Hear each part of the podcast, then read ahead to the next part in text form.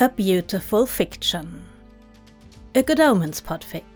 Written by The Starlit Rose and read by Literarion. Chapter 20 The number was queued up. All he had to do was hit the call button and he'd hear Aziraphale's voice. Fear bubbled in his gut. He was raw with emotion. It had settled into his bones. He felt coated in it. He was so bloody anxious he could hardly think straight. Crowley closed his eyes and pictured Aziraphale. How worried he must be, how tired and brave he must have been these past few weeks. To learn that Crowley was alive and be patient enough to restrain himself from jumping headfirst into action. Aziraphale had always been more careful. He realized that he was starting to think of Aziraphale in the present tense. Alive. Aziraphale was alive. He glanced down at the phone, heavy and warming in his palm. He pressed call. It began to ring. It rang once, then twice, before the call connected with a click. Uh, yes, hello, said the voice of an angel. Crowley's heart leaped in his chest. He'd half expected this to be a cruel joke. But the moment he heard Aziraphale's beloved voice, he jerked in surprise and nearly dropped the phone.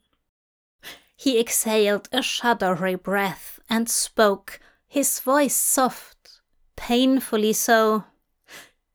Hiya, Angel. C- Crowley, oh. It's me. I. He took a breath to steady himself. Stars above, I can't tell you how fucking wonderful it is to hear your voice. I don't think I have to imagine. Crowley chuckled awkwardly, his grin so wide it made his cheeks hurt. How'd you figure it out? Warlock deserves the credit, really. Just hearing him say that you were real and not all in my head. I thought I'd made you up. Just a particularly vivid, grief induced hallucination. I thought you died, Aziraphale. I remembered your death. I woke up and you weren't there, and then Beelzebub told me. Uh, told me you were gone. I know. Waking up without you, and to Gabriel of all people. It was dreadful. It was. Crowley frowned. Fucking Gabriel! At least they allowed you to stay in Soho.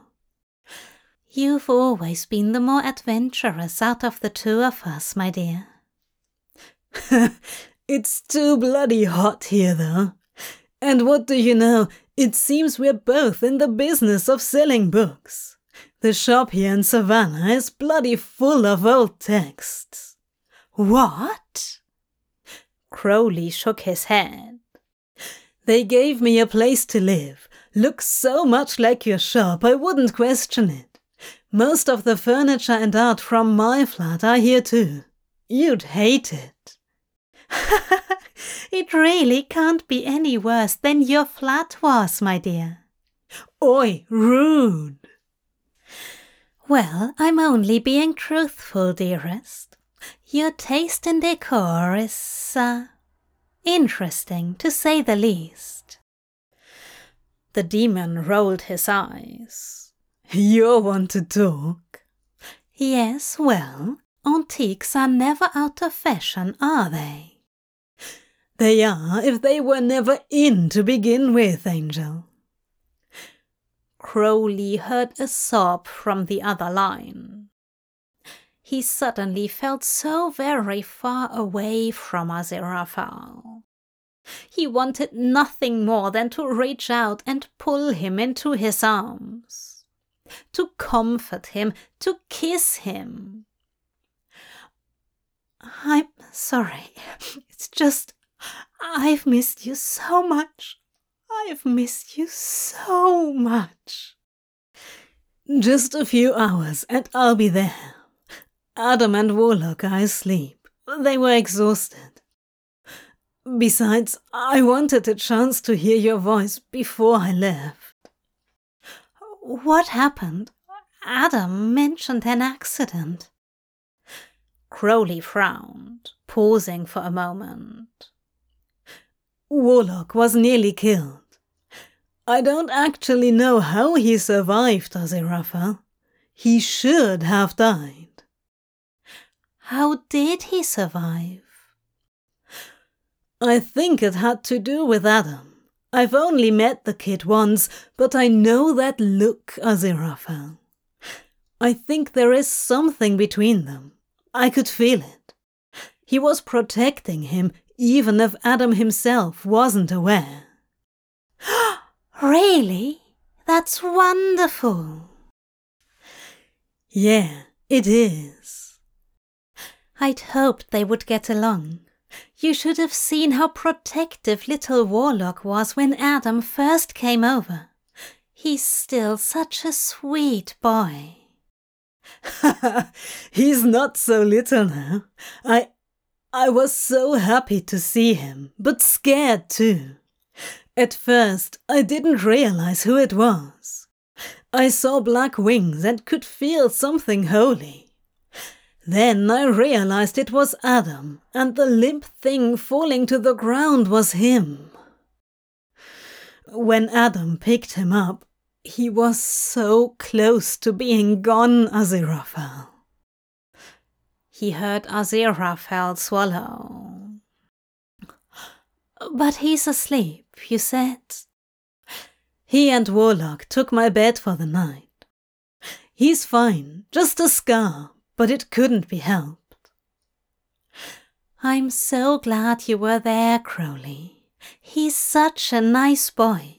We didn't do too bad with him after all. Crowley smiled. No, we didn't. Not bad at all. The rest of the night passed in much the same way, phones pressed close to their ears, relishing in the voice of their beloved on the other line.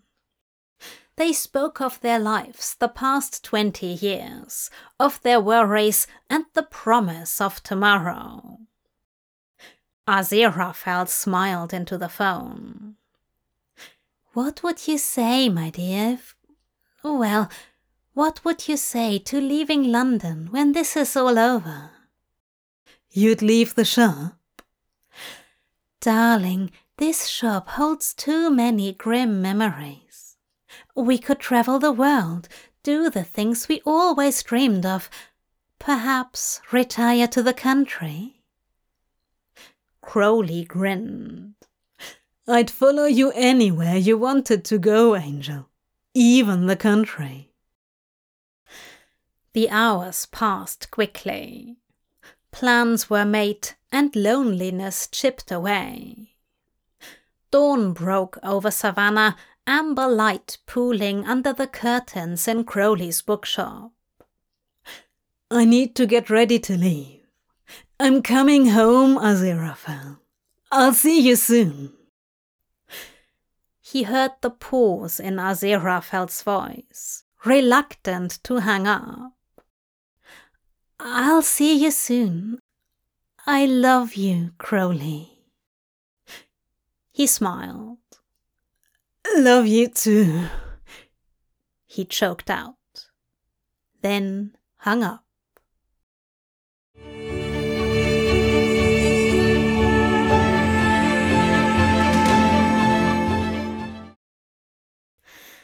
Adam woke to sunlight hitting him square in the face.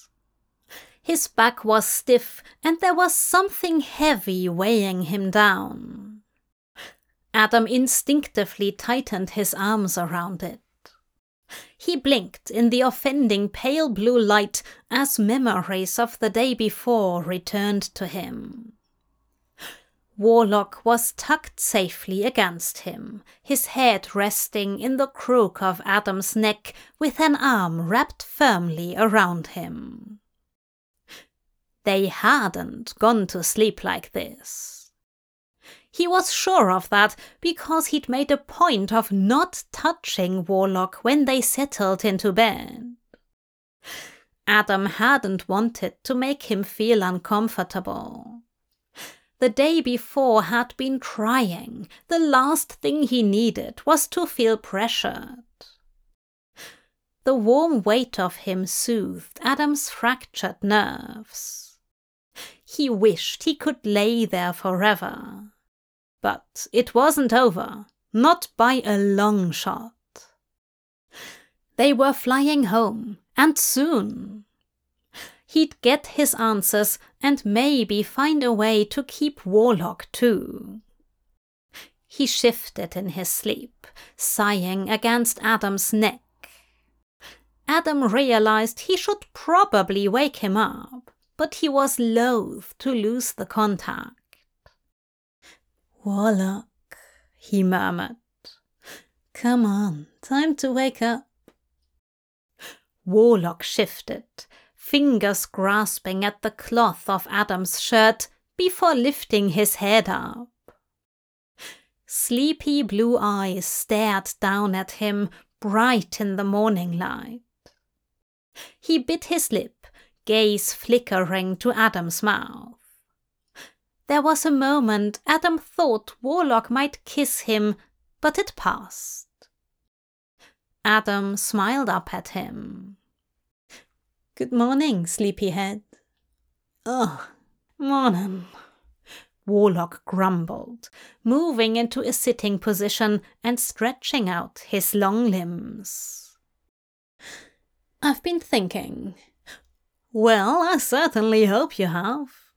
Ha ha, funny, Adam retorted. He rolled his eyes. We need to get back as fast as possible. What if we hired a private jet? How would we do that? I could persuade them to take us. It would be faster and likely safer. We don't want to draw attention to us, and using any type of power after yesterday could do just that. Have you talked to Nanny about this? Adam shook his head. Right. Two hours later, Crowley, Warlock, and Adam were boarding a plane to England with Dog yelping at their heels. Crowley sat at the front of the plane. Neither the two pilots nor the attendant seemed to notice the wrong three people had boarded and wouldn't be able to recall their faces once they'd landed. Nine hours later, they landed at Heathrow. Crowley stepped off the plane and glanced around.